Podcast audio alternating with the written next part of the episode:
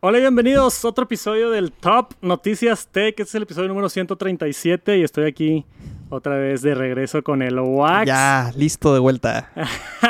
Gracias por acompañarme otra vez en otro episodio, güey. La semana pasada estuve de vacaciones, no hubo episodio, ni te contesté el mensaje, ¿te diste cuenta? Sí, oye. Ahorita hablamos de eso. Tuve un detox tecnológico y tengo unos resultados bien interesantes, pero tenemos buenas notas esta semana también. Sí. Tengo por acá una nota bien interesante de una ley que me pasaste de influencers, que creo que va a cambiar mucho el panorama de cómo funciona este medio. Sí. Va a estar bien interesante. Y luego también tenemos algo por acá de Twitter, ahora X. Tenemos también WhatsApp, algo nuevo y unos rumorcitos ahí del iPhone 16. 16. Órale. Vamos a arrancar. Gracias por acompañarnos en el Top Noticias Tech.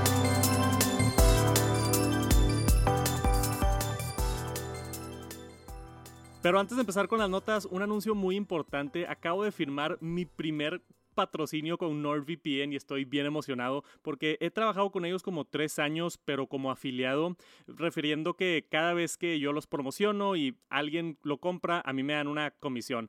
Pero ahora los convencí por fin de que me dieran dinero por ciertas menciones mensuales. Entonces, ahora voy a estar mencionando mucho aquí NordVPN en el podcast. Estoy bien emocionado. Por si no saben, NordVPN es un Virtual Private Network que yo utilizo todos los días desde hace mucho tiempo en mi iPhone, en mi Mac. Es básicamente rebotar la señal del internet en un servidor y ya después acceder al internet. Esto para tener más seguridad y más privacidad. Nadie te puede rastrear en el internet, no se puede liquear tu información, no te pueden hackear, no te pueden perseguir esos bots que te venden anuncios y cosas. Entonces, para mí es indispensable usar un VPN y de todos los que yo he probado siempre he recomendado NordVPN desde hace 3 años y ahora pues como que los tengo que recomendar porque ya me están pagando, pero es ese tipo de colaboraciones que me encantan porque es un producto que me gusta y ahora me pagan y es bien fácil de recomendarlo. Si aún no tienen un VPN, por favor, me apoya a mí muchísimo que utilicen mi liga nordvpn.com/TechSantos. Aprovechenlo, creo que si pagas el año, cuesta un par de dólares al mes, vale muchísimo la pena. Para mí es una de mis suscripciones base que pago todos los meses. Si no tienen un VPN, nordvpn.com/TechSantos. Muchas gracias. Y quería hablar primero de algo bien interesante que hice la semana pasada. Me fui de vacaciones, ¿ok? Me invitó la familia de Viviana, mi esposa, a un crucero porque la abuela cumplía 90 años. 90, wow. 90 años. ¿A dónde fue el crucero? Salió de Galveston, en Houston, que está padre porque nos queda cerquita de Monterrey. Bueno, más o menos cerquita. Galveston sale el crucero y de ahí fuimos a Cozumel y a Costa Maya se llama, que son cosas en México. Como que es un barco que los gringos usan para ir a México. Entonces está medio irónico que voy yo a Texas a agarrar un barco que va a México. Pero pues era una vacación y estuvo bien divertido el crucero. Tenía muchísimos años de no subirme a un crucero. Pero lo interesante de los cruceros es que hace, no sé, muchos años no había internet. O sea, tú te subías a un crucero y no había conectividad. Nada, yo me acuerdo. Chiquito, te tocó ir en uno de esos. Sí, o sea, te subías de que 2 días al barco y no tenías conexión con el mundo externo. Y tenías que socializar con la gente que está ahí y el entretenimiento que hay ahí. Ajá. Y así era, te bajabas en el puerto donde llegabas y pues agarrabas señal de un café en Wi-Fi o si era tu país pues de señal de internet o así normal de tu teléfono. Pero ahora los barcos modernos ya desde hace varios años tienen planes de Wi-Fi que te cobran, güey, tipo $100 todas las semanas si quieres usar el Wi-Fi. 150, o sea, una cosa así ridícula que yo lo vi y dije, no lo voy a pagar. Quiero hacer adrede un detox tecnológico. No me voy a enterar de nada de lo que pasa en el mundo en una semana y a ver qué pasa. Tenía mucho tiempo de no tener un detox tecnológico así de pesado. Tan pesado porque me di cuenta que necesitaba la aplicación del barco para sobrevivir, porque otra cosa es que ahora los barcos tienen apps. Entonces, ahí puedes reservar restaurantes y te avisan las cosas nuevas. Y tienen un chat interno en la app que para ese no tienes que pagar el Wi-Fi. Okay. Entonces, me podía comunicar a través de la app con mi esposa y con otra gente, familiares. Es un chat para la gente que es pasajero. Es un chat pasajero que nada más funciona para la gente del barco. Ok. Entonces, no podía estar sin teléfono. Tenía que tener la app. Sí. Entonces, lo que hice es, a ver si se ve aquí en pantalla. Déjame, hago la pantalla grande. Este es el Samsung Galaxy Flip que utilicé por 2 semanas. Lo borré todo. Le instalé solamente una aplicación, que es la del barco. y no hay nada más. O sea, este teléfono está así literal.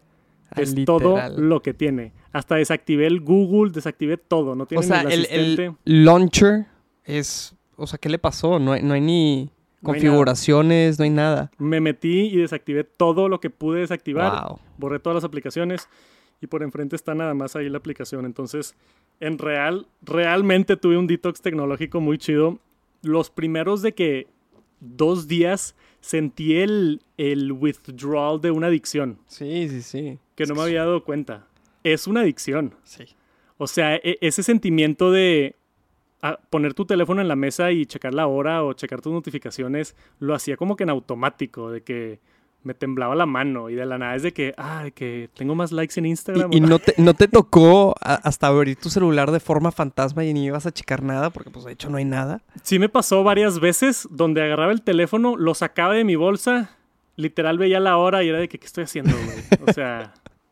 Bien raro, y me daban muchas ganas más que nada, y esto es más específico hacia mí, pero hay una aplicación que se llama YouTube Studio, uh-huh. que tú entras ahí y salen todos mis analíticos, mis views en tiempo real, cuánto dinero he hecho, cómo va el canal, y es una adicción todavía peor porque yo me meto todos los días a ver cómo está el canal, cuántos likes tiene, cuántos suscriptores, cómo va el negocio, y estoy bien adicto a esa aplicación, y esa fue la que más me dolió. Quería tipo checar de que sí, ya nadie está viendo los videos. Según yo, preocupado, ¿verdad? Pero no pasó nada. O sea, después de ese trauma inicial de 2 días, lo único que chequé fue el tercer día, nos bajamos en un puerto y me entró la señal de internet. Y Viviana me dijo que Val, una de las chavas que trabaja conmigo, le había mandado un mensaje. Y le dije, mándale un mensaje a mi esposa si es algo tipo importante, ¿no? Uh-huh. Entonces me metí a WhatsApp. Contesté como 2 o 3 WhatsApps a la mitad de la semana y lo cerré y fue lo único que hice en toda la semana. No abrí Instagram ni una sola vez, Twitter ni una sola vez, mi correo, YouTube, ¿y nada. Qué onda? ¿Cómo estuvo? Después de, al principio que estuvo tipo de que medio... ¿Cuánto tiempo duró esa etapa de... Uy, güey, casi... El primer día, la neta, ni me di cuenta, como que era muy nuevo el barco y estábamos viendo qué hacer y fuimos a cenar muchas y luego fuimos a, fuimos a tomar y fuimos al casino y estuvo divertido. Como que no lo sentí mucho. El segundo día en la mañana fue donde... De esas que te despiertas y estás en la cama y es de que... Esa hora que normalmente gasto en Twitter en la mañana, no tenía nada que hacer. Estaba tipo... De que leo un libro o qué se hace... ¿Y Vivi sí tenía internet o no? Viviana sí tenía. Sí tenía. La invité a mi detox. A mi reto, a mi challenge. La invité de que cáile. Y no cayó. No quiso. Me dijo, no, tengo que checar unas cosas del negocio y le gusta estar en Instagram. Y le dije, no te voy a forzar tampoco. No, o sea, claro. X. Pero después de esos primeros días medio difíciles, me di cuenta. El último día, o sea, me bajé del barco... Prendí mi... Porque tenía el detox acá en el Flip. Prendí ya mi iPhone, donde sí están todas las aplicaciones instaladas. Y me bombardeó notificaciones. Claro. Tipo, tenía como 300 WhatsApps, más o menos. Oh. No personas, sino... Sí, grupos y todo. Pero muchas personas. Yo diría que unas 20, 30 personas diferentes. Chats de WhatsApp, muchos mensajes en... Digo, Instagram, Twitter, todas las redes sociales. Correos también, tipo... impresionante cantidad de correos y me metí a ver todo así rápido, que me metí a Instagram, de que todo estaba igual, de que, ok, tenía unos DMs, ok, esto pasó, wow, me metí a Twitter bien rápido, de que notificaciones, ok, chido, me metí a mi correo, me fui así rápido, de que, pues no me llegó nada muy importante, ok, me metí a mi WhatsApp, tenía un par de WhatsApps importantes, contesté ahí de que ta, y después de como 15 minutos de la internet dije, no me perdí nada. No. O sea, no te pierdes de nada. No. Como que yo estoy de acuerdo, güey. Tu mente piensa, ya estamos tan adictos que tu mente piensa que te estás perdiendo de algo, que es una necesidad. Y no es. Y no sé si te ha pasado, pero siento que la cantidad de notificaciones y comunicaciones por WhatsApp, correo y así, ha incrementado así en los últimos años. A mí, yo siento que para mí, no sé si es porque ya somos más adultos y hay más como que comunicación, pero yo creo que mayoría, güey, son puro pedo, güey. O sea, no es información que realmente necesito y así. Ajá. Antes yo me acuerdo, me llegaba un WhatsApp, inmediatamente lo contestaba y ahorita ya tengo backlog y ya me vale, güey. Sí, yo también. Desde hace muchos años Digo, a mí me abrumó más todavía por ser creador de contenido. Sí. Son mucho más notificaciones, pero desde hace muchos años yo también WhatsApp ya es tipo... Y luego hay raza de que no me contestaste, qué mamón. Y es que, güey, es que, o sea, no era muy importante, sorry, y se me olvidó y ni modo. Claro, o sea, claro. Si algo te urge, márcame. La prioridad ya es... Sí. Ajá, eso es tipo Defcon 1 acá. No sé quién fue, creo que fue Ed Sheeran, un cantante famoso que dijo... que no usaba mensajes. Y dijo, si alguien me necesita, me puede marcar. Y si no tiene mi número, no es necesario. O sea, no es importante para mí esa persona. Claro, claro. Entonces... Es que son demasiadas distracciones. Sí. Está bien raro. Los invitaría a los que nos están escuchando por allá. Si pueden hacer algún detox así, ayuda un chorro, güey. O sea, si tienes la capacidad... Lo puedes hacer en tu casa también. O sea, puedes borrar Instagram y Twitter 3 días a ver qué pasa. Uh-huh. Y tratar de no adictarte a estas cosas. Pero tener así un respiro es un proceso bien extraño que no había vivido. Y estuvo muy cool. Estoy pensando en hacer un video también para Tech Santos, como que explicando toda la experiencia así. Porque creo que es un tema muy importante y estuvo chido. ¿Has hecho algo así parecido alguna vez o no? No, pero sí he tenido rachitas donde digo casi un detox half-assed, en donde más borro y al siguiente día ya lo instalo. Es que tienes que pasar esa primera etapa. Sí, te digo, los primeros 2-3 días es lo más difícil. Y ya que pasas esa primera etapa, esa urgencia, digo, en mi caso... Lo tuve que... Estaba en un barco en medio de la nada. O sea, no había... No había forma ya. Porque ajá, tenías... No. Bueno, tenés que brincarte así y pagar una la nota para tener internet. Sí. Me entraron ganas. Y si fue de que... se me antoja ver mis analíticos de YouTube. O pagar $100. De que es que necesito, ¿verdad? Ajá. No, y intencionalmente antes de irme programamos 3 videos. Que se iban a subir en el canal de Tech Santos. Y pues, digo... Afortunadamente ya tengo un equipo que me ayuda... Chris programa ahí los videos y si algo le dije, oye, si algo pasa tú súbelo, o sea, no importa que no te conteste. Entonces estuvo padre ya tener como esa, ¿qué es? Autonomía del negocio, porque por demasiados años era yo solo, o sea, yo tenía que hacer todo, editar todo, subirlo, grabarlo, editarlo, publicarlo. Si yo me iba no pasaba nada. Uh-huh. Entonces ahora también ya tengo ese beneficio de me puedo ir unos días y no se me cae el changarro. Entonces aquí estamos todavía, no se me cayó el changarro. Pero le recomendaría hacer un detox si no lo han hecho todavía. Muy chida la experiencia. Recomendado. Y si se hacen un detox, como quiera hagan espacio para escuchar el TNT. ¡Auch! Lo pueden descargar antes de hacer el detox. Exacto. Y así tienen algo de contenido informativo para disfrutar. Y una de las notas más grandes esta semana fue de WhatsApp. Hice un video por ahí en Tech Santos que se llama WhatsApp por fin lo hace. Y es como que un título que uso mucho porque es buen clickbait. Sí, suena bien clickbait. Güey. Sí, es bien clickbait. Y nos dimos cuenta rápido en este podcast cuando estaba Jera que ese título funcionaba mucho. Pero esta vez sí es tipo... Había una queja que yo tenía con WhatsApp. Siempre. Que era cuando mandas una foto, vale madre la calidad. Está de la verga la calidad, sí. Sí, pero feo. Entonces, lo arreglaron. Por fin. De la nada, Mark Zuckerberg sacó un tweet... Digo, no un tweet, un thread. Un thread, ándale, mínimo, güey. Y ya es oficial. WhatsApp enviar fotos en HD y conservando su resolución original. No entiendo, güey, cómo pueden hacer eso en el sentido de la cantidad de información que van a tener que ahora mantener a sus servidores. Te voy a dar los ¿cómo se llaman? Los caveats. Ok. Los puntos. Hay unos asteriscos. Ajá, hay unos asteriscos importantes. Ok. La opción es opcional, o sea, no es que activar, valga la redundancia, pero el default es, si tú mandas una foto, se manda igual de pinche como siempre. Okay. Pero ahora cuando vas a mandar una foto, a mero arriba hay un pequeño icono donde dice HD y le puedes picar ahí a ese icono. Mira, te lo enseño rápido para darte algo de contexto. Entonces escribo aquí, pum, voy a mandar esta foto, ese icono de ahí. Ok. Entonces tú le picas ese icono y ahora te pone ya de que calidad estándar, que es la fea, y calidad HD, que es la resolución completa. Okay. Me puse a investigar si en verdad sí es el archivo original. Sí. Porque tienen que estar haciendo algún tipo de compresión. Oh, porque las fotos son muy pesadas. Si tomas una foto en un iPhone de 48 megapíxeles con la cámara nueva, o sea, son cosas ridículas. Entonces la otra limitación que me di cuenta es que sí mantiene la resolución original.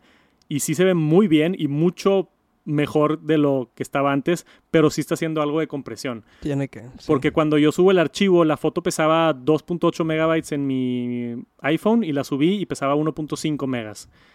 Antes pesaba 300 kilobytes, o sea, la compresión. Uh-huh. Entonces sí está haciendo algo de compresión, pero casi no se nota. Wow. Se notó nada más cuando le pedí a Andrew, que es mi diseñador gráfico, las metió a Lightroom y las comparó, le subió las sombras y cosas así, y se ve más pixeleada una que la otra.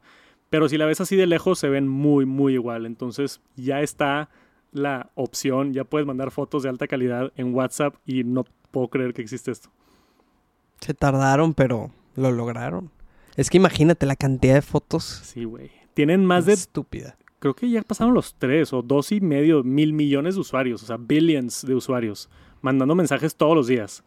Múltiples mensajes. Sí. Si todos mandan una foto de 2 megabytes al mismo tiempo, yo creo que se caen los servidores. Está cañón. Va a estar bien loco. O sea, el motor que usan para la... compresión de imágenes y de medios a estar cañona, güey. Rapidísimo. Suena bien sencillo, de que mandar texto y fotos, sí, en un chat, pero... No. A nivel global, con tantos usuarios. A nivel global, sí. Y ahora ya desde hace unos años que está encriptado de mensaje a mensaje, uh-huh, que eso también es un tema importante de WhatsApp, la privacidad y que nadie puede ver tus mensajes, ni tus fotos, ni nada. Excepto Facebook. Bueno, excepto Facebook para venderte anuncios. Allegedly. Supuestamente. Está muy cool esta función. También me gustó que la dejaron apagado por default, porque imagínate que se mande... Que el predeterminado sea HD, güey. Güey, yo creo que 9 de 10 personas familiares que me dicen, oye, mi iPhone se me llenó de espacio, ¿de qué hago? Me meto a ver su almacenamiento y WhatsApp. Tienen de que 80 gigabytes en WhatsApp. Sí.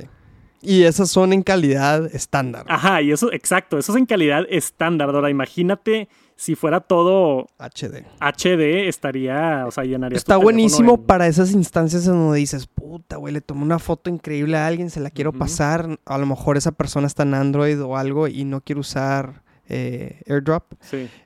O alguna, por ejemplo, me pasaba mucho. Tomaba fotos de notas de cuando era estudiante y salían todas borrosas. Ah. Ese tipo de fotos, así como que yo creo que va a estar bien chingón que ya tengan para esa opción. O sea, fotos de la tarea andas pasando, güey. De las notas.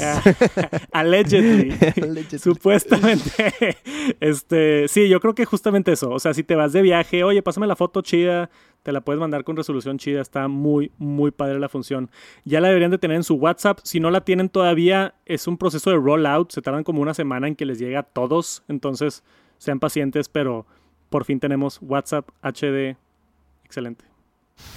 Y unos rumores del iPhone 16, no del iPhone que viene ahorita en un par de semanas, del iPhone del próximo año, que ya hemos tenido un rumor recientemente, creo que lo platicamos por aquí, que iban a cambiar el formato por primera vez en muchos años. Entonces los teléfonos, en teoría dicen los rumores, que iban a ser un poquito más largos, con la pantalla más grande, el chasis iba a cambiar un poquito, pero... Tenemos nuevos detalles, según un reporte de Jeff Pu. Jeff Pu es un analista que le atina muy bien a sus... Él es el que trabaja en la parte de los armazones, o había uno así, uno... O no son leaks estos. Hay varias... En el mundo de filtradores de Apple, digo, Yo que llevo estudiando esto muchos años, hay como que figuras muy importantes. Uno es Kuo Ming-Chi. Él trabaja para una empresa que hace análisis financieros en China. Okay. Y él lo que reporta es, él tiene información de lo que está sucediendo en las empresas para él asesorar a empresas en sus inversiones. Entonces a él le llegan de que rumores de, oye, el iPhone va a utilizar, de que es un paso más atrás. O sea, a él le llegan rumores de que, oye, ¿sabes qué? Apple le va a comprar 10 millones de pantallas a esta empresa. Ya. Entonces, basada en China, entonces... Ajá, entonces él lo reporta como, pues, para los financieros de China y bla, bla, bla. Para nosotros, la gente que es nerda y lo analiza, es de que, Apple no le ha comprado pantallas a esa empresa. Esa empresa nada más hace OLED. Uh-huh. Entonces significa que el siguiente iPhone va a tener OLED. O sea, ese tipo de juego así es como... Kuo Ming-Chi es muy famoso. Hay otro también que se llama Ross Young, que él es solamente de pantallas, que también es de la cadena de suministro de China. Y él tiene, no sé cómo, pero mucho acceso a información de pantallas específicamente. Entonces él filtró tipo lo del notch y cosas así. Y luego hay otro, este vato Jeff Pu, también por allá, que dice Tech Analyst Hong Kong Investment. Como que todos son Tech Analysts y de Financials. Vivo. Sí, no sé qué. Pero el punto es, hay una página que se llama Apple Track, de hecho, que agarra todos los rumores de la gente que dice rumores y luego tienen un score de qué tanto le atinan a esos rumores, ¿no? Mm. Y esos son como que los fuertes, de que este güey sí le atina a muchas cosas. No siempre, y digo, todos son rumores y puede cambiar en cualquier momento, pero este es uno de los güeyes que normalmente sí le atina. Y está diciendo que el iPhone 16 va a venir con Wi-Fi 7, que es la siguiente generación grande de Wi-Fi, pero lo interesante es 48 megapíxeles en la cámara ultra angular. Ahorita la cámara principal tiene 48 megapíxeles del iPhone 14, pero la ultra angular no. Entonces... supuestamente va a tener más resolución la que es tipo... Sí, que yo me he dado cuenta wide. Que cuando tomo fotos ultraangular, como le dices tú, que salen... Que uno, se ve la distorsión, ¿verdad? Porque pues es un lente diferente, pero también sí se ve esa baja en la resolución contra la cámara principal. Se ve como el ruido. Sí, ándale. Yo también lo he notado, porque muchos teléfonos, no nada más el iPhone, muchos teléfonos, la cámara ultraangular no está tan buena como la cámara principal, uh-huh. porque es la que más se usa y es a la que le meten toda la tecnología y la galleta. Entonces, si le ponen 48 megapíxeles a la ultraangular, pudiera ser que lleguen a un espacio donde el iPhone tenga la misma calidad en super mega angular y también la calidad normal. A mí me gustaría verlo en el telefoto también, porque de repente cuando le haces zoom a las fotografías como que no agarran tanta resolución. Sí. Pero está bien denso que posiblemente en 2 años vamos a tener un iPhone con 2 lentes de 48 megapíxeles en tu bolsa. A lo que han llegado las cámaras está... Va a sonar bien papá, güey. Yo me acuerdo cuando antes era de que, güey, tiene 6 megapíxeles, güey. Sí. Y todos de...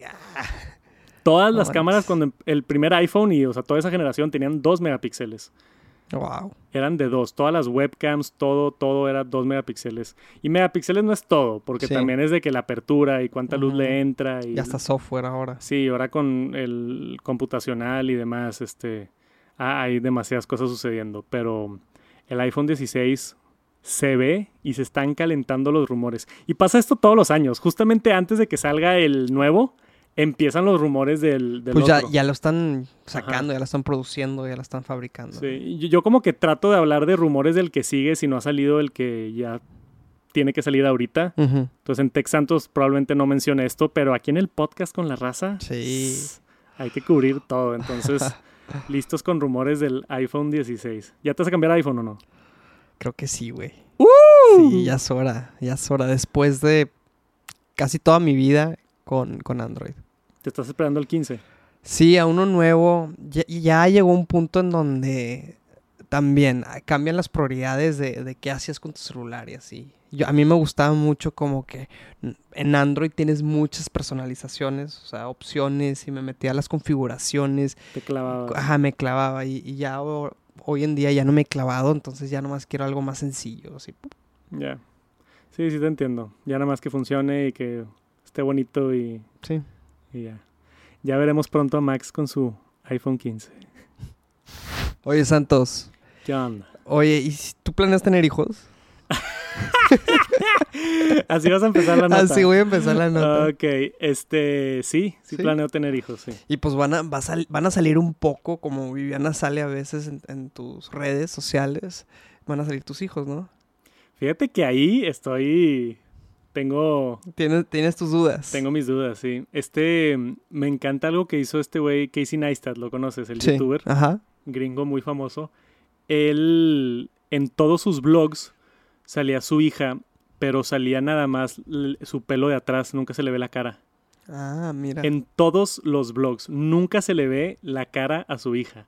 Y me encanta eso, porque... la estás sometiendo a que gente la conozca o la reconozcan en la escuela, otras cosas. Entonces, con ese tema yo soy un poquito más cuidadoso y creo que no enseñaría a mis hijos hasta que ya estén grandes y quieran. Pues a lo mejor y te puede beneficiar, porque si estuvieses en el estado de Illinois el próximo año, puede que tu hijo te pueda demandar por parte de las regalías de ese contenido, si estás haciendo dinero de ese contenido. Ya. Es una nueva ley que sin precedencia en el estado de Illinois, en Estados Unidos, que ahora los hijos que salen en videos de influencers y así, pues había mucho tema de que los papás les daba participación de esas ganancias o se la quedaban así. Ahora tienen que hacer un fondo para ese niño o preadolescente. Y a los 18 ya les pueden dar parte del fondo. Hay muchas reglas y ahí, o sea, te das cuenta ahí toda la política de cómo van medio lentos. Por ejemplo, ellos dicen, si tu niño o adolescente tiene 30% del tiempo sale en tu video o tu contenido, entonces él debería de estar compensado de forma adecuada, ¿verdad? Pero pues, ¿quién va a hacer ese, o sea, quién va a hacer ese análisis y así? Pero pues, se supone que te pueden demandar si no compensas a tu hijo de forma adecuada, ¿verdad? Qué loco, güey. Y tienes razón que va lento, porque esto es un problema que existe desde el 2015. Sí. O sea, se tardaron 8 años en inventar esta ley. Se mueven muy lento las leyes. Y esto es una ley en un estado en específico en Estados Unidos. De aquí a que llega a México, agrégale otros 20 años. Sí. Pero es algo bien importante, güey. ¿Has visto los family vloggers? Ajá. Hay muchos canales en YouTube. Hubo una controversia con unos que se llamaban Atkins, creo. Atkins. Algo así. Hubo una controversia. Eran un papá y una mamá. Y creo que tenían 3 hijos. Y hacían vlogs tipo toda la familia. Y era una niña tipo de 2 años y un huerco de 5 y otro de como 8 o algo así. Y hacían challenges y competencias y ta. Y luego se filtró un video de, creo que la mamá como que se enojó con el esposo y filtró un video. Y era un video del papá regañando a sus hijos mientras estaban grabando un video, pero gritándoles. Yo recuerdo. De que estamos grabando, de que ponte feliz. Sí. Tienes que estar feliz para el video. Y de que no llores, no puedes llorar, estamos grabando, no puedes llorar. Oh. Y gritándole así bien intenso, se hizo un escándalo enorme. Y es algo que sucede, güey, está bien terrible. Wey. Imagínate usar a tus hijos para tu beneficio. Güey, como lo de, ¿viste lo de Linus Tech Tips también? Ah, que está saliendo, güey. No sé que no hicimos esa nota. Pero me está recordando un poco de eso. Si no saben quién es un youtuber muy famoso de tecnología en inglés. Y yo siempre lo veía demasiado alegre, demasiado buena onda. Sí. Y así, o sea, da una imagen súper buena. Y ahora le salieron acusaciones de hasta acoso sexual, cabrón. Sí, con una empleada. Sí, vi. Y que es un súper rígido y así. Está teniendo una semana terrible, Linus Tech Tips. Sí. Tiene como 16... Para dar algo de contexto, ya nos vamos a meter al tema, ni modo, porque lo acabo de ver. Tiene como 16 millones de suscriptores, es de los canales de tecnología más grandes, pero más impresionante que eso, tiene como otros 8 canales y tiene una empresa con 140 empleados. 140 personas trabajan para este youtuber, que ya no es un youtuber, es una empresa de medios tecnológicos. Es como un TV Azteca, pero enfocado en tecnología. Tiene otro canal que se llama Tech Quickie, que son videos más cortos, y otro canal que se llama Mac Address, que son nada más de Apple. Tiene así como que varios canales de YouTube y los monetiza y le va muy bien y todo, pero tener 140 empleados, no lo estoy excusando obviamente, pero güey, ya no sabes ni qué está haciendo la raza, o sea, si el empleado número 68 al empleado número 120 lo está acosando y no te enteras, pues está, digo, obviamente es su responsabilidad, es su empresa y sucedió en su negocio, ¿verdad?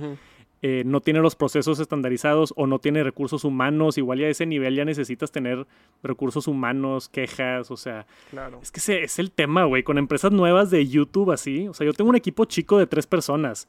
Pero si esto llega a crecer a 20, 30, 40 personas, luego administrar esas personas y luego alguien hizo drogas o alguien acosó a alguien más. O sea, te metes en temas bien delicados y bien difíciles, Y el vato, no, qué feo, güey. O sea, qué feo. Tuvo que sacar un apology video. Sí. Viste también todo lo de la ética, ¿no? De que... Ah, que también había temas de ética. Es que otro youtuber sacó un video que usaron un sample de algo que le mandaron al equipo de Linus Tech Tips para hacer un video. Y luego él dijo que estaba mal, pero lo calculó mal en el video. Y se hizo tipo mierda a la empresa. Y era tipo un startup y le fue muy mal al startup. Y luego se dieron cuenta que las pruebas que él hizo del producto que le mandaron, hizo mal las pruebas. Ah. Y le afectó un chorro a la empresa. Pues sí. Y entonces la empresa se quejó y este youtuber hizo un video de oye, está mal esto, deberías de checarlo bien antes de subirlo. Y el vato dijo que sí, sí la cagamos con esa prueba. O sea, güey, tipo, está en unos problemas el vato ahorita, sí. Fuertes. Y yo me identifico mucho porque yo tengo un canal de YouTube de tecnología. Claro. O sea, digo, ahorita yo no tengo un equipo así de grande ni esos problemas, afortunadamente. Pero me levanta una alerta de tengo que hacer bien estos procesos, tengo que... no meterme en problemas, siempre trato de ser lo más ético, transparente posible, porque suceden estas cosas y el vato sí, están muchos problemas, güey. Esa hubo una empleada, ¿viste todo el thread, no? No hacía tanto detalle. Ya. Pero...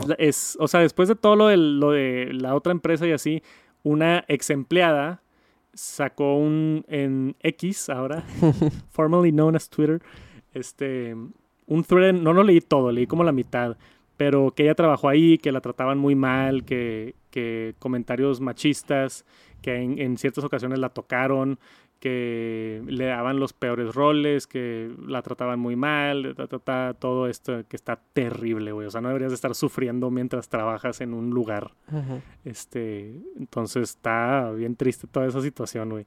No puedo creer que no lo apuntamos. Como no lo apuntamos. Pero mira, ya lo hablamos. Esta nota ya se convirtió en Linus Tech Tips. Sí.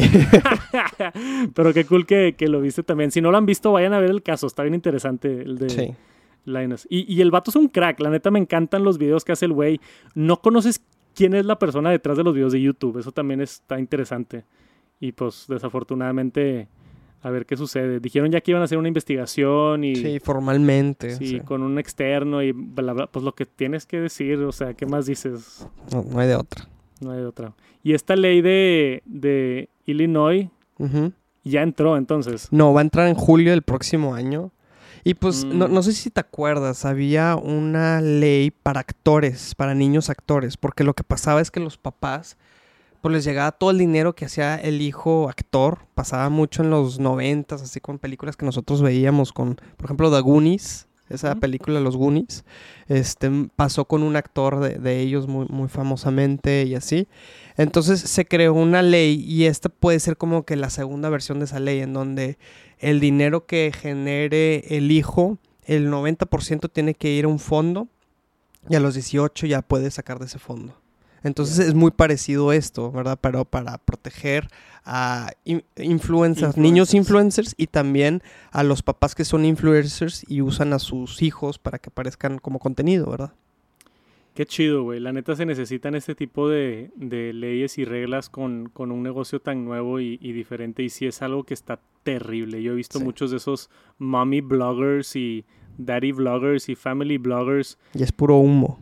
Sí, güey, que se dan cuenta que tienen muchos views, poner ahí a su hijita hermosa de 5 años y luego suben videos y se vuelve este ciclo vicioso de, oye, tiene que salir mi hija en el video porque si no, no le va bien al video. Uh-huh. Y está bien, ay, güey, está bien mal. Uh-huh. Qué bueno que pasó esa ley. Espero funcione y lo cambien a otros estados y se muevan, porque son cosas que tienen que corregir y hacer. Es child labor también, o sea... sí, literal, pues están hasta trabajando. El problema es que no definen Instagram como un trabajo. Entonces dicen, no, pero estás haciendo a tu hija chambear o a tu hijo chambear. El tema también, y critican mucho la ley, porque, o sea, es un paso hacia adelante, sí, pero ya ves cómo burocráticamente las leyes se tardan mucho más que cosas de la tecnología. Y aquí dicen, oye, tiene que salir en 30% del contenido. ¿Pero qué significa eso? O sea, muy ambiguo. Y luego hablan de los ingresos que se hagan por views. Pero ya, o sea, la forma en que se monetizan los influencers va cambiando y cambiando. Entonces, sí, claro. Hay muchas cosas ahí, asteriscos, que no sabemos qué va a pasar. Y también esto es alguien que ya se da cuenta o que los reporta o algo, porque pues el niño, ¿cómo va a saber esto? Si es un niño de 5 años, él ¿cómo va a saber que existe una ley que puede reclamar sus derechos del dinero? Claro. O sea, tiene que ser alguien que pues no sé, que vea que alguien está subiendo muchos videos con su hija y reportarlo. Y por ejemplo, lo que pueden hacer los papás es gastarse todo el dinero de que están sacando del contenido de sus hijos o lo que sea. Y a los 18 puede que el hijo se dé cuenta que existe la ley de mandarlos, pero pues ya no hay dinero, ¿sabes? Lo metes tema. Como gastos y ya... Y... pues ya no hay dinero, ya se lo echaron. Entonces, muchas críticas, pero al final de cuentas sí se ve como un paso hacia adelante, güey. Ya. Está bien interesante el tema. Me encantan estas cosas de nuevas leyes de tecnología y redes sociales y todo. Está bien interesante cómo está evolucionando la sociedad. Sí. Si tienen algún comentario, me encantaría saber aquí abajo sus opiniones. ¿De qué opinan de esta ley nueva para los niños influencers? Elon Musk se metió en problemas otra vez. Esa no la veías venir. Ya, güey, siempre. Así, hay que hacer la sección de Elon Musk. Está cabrón, güey. O sea, me sorprende cada día más y más, güey. Está impresionante. Y esta me duele un poquito más, y creo que también le duele un poquito más a otras personas, porque el güey cuando compró Twitter, que ya le cambió el nombre a X... mucho de su mercadotecnia y empuje era el... free speech. Free speech. O sea, que todos pueden decir lo que ellos quieran. Ajá. Por ejemplo, en ese momento le habían desactivado la cuenta Trump, que mucha gente dijo, sí, no, cierto, pues era necesario, no sé qué. Pero él dijo, oye, no. Y abrió Twitter. Derecho a hablar y decir lo que tú quieras. Todos aquí somos libres y no hay nada sucediendo detrás de las escenas. Y ya lo cacharon con algo sucediendo detrás de las escenas. Explícame esto del throttling. Throttling, o sea, es lo que está haciendo aquí, o lo que le están diciendo que X estaba haciendo es... cada vez que le das un clic a una página que te redirige de X a otra página específica, el mismo motor de X te hace esperarte. Entonces, throttling es eso, es hacer que esperar para que se cambie una página web o algo. Pero no entiendes qué tanto impacta, güey, esto en conversión. O sea, de hecho hay estudios en donde si se tarda más de 2 segundos, la gente se va, pero de una forma así súper empinada. O sea, si yo veo, no sé, mi creador favorito que hace galletas en Twitter sube un link a su página para comprar galletas, yo le pico ese link.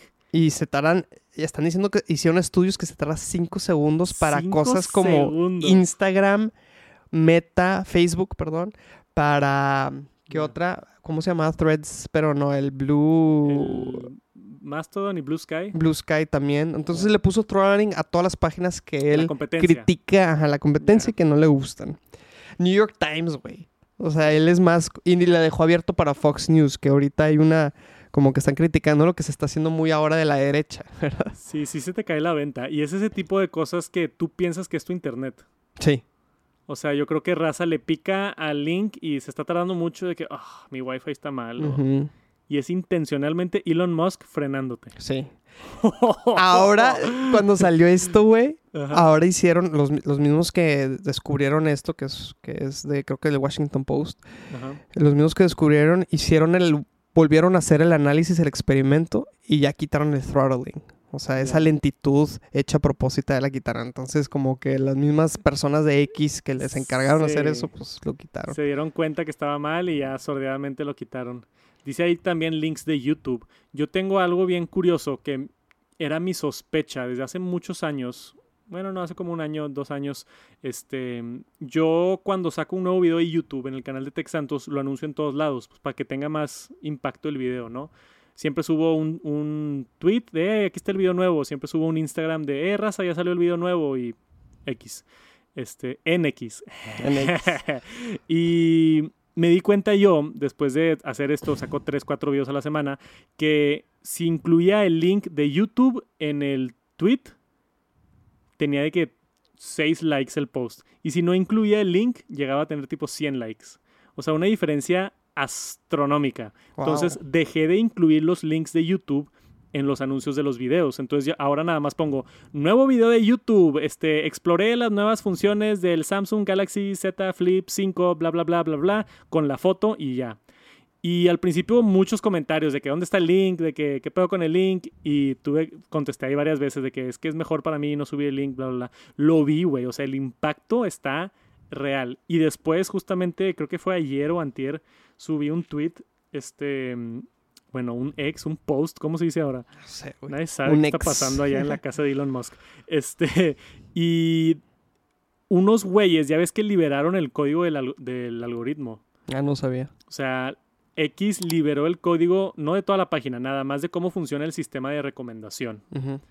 Y encontraron que dentro de ese sistema de recomendación, si tú incluyes un link a una página externa, te reduce el reach, te reduce el alcance. Porque ellos quieren que los usuarios se queden en la plataforma. Está matemáticamente puesto y confirmado en el algoritmo. Entonces, eso ya confirmó para mí mis sospechas. Era que yo estaba la hipótesis. Estaba 99% seguro, pero verlo ya en papel por alguien que analizó el código es de que ahí está, ahí está. Sí. Y otras cosas interesantes, si es que quieren tener más alcance en X.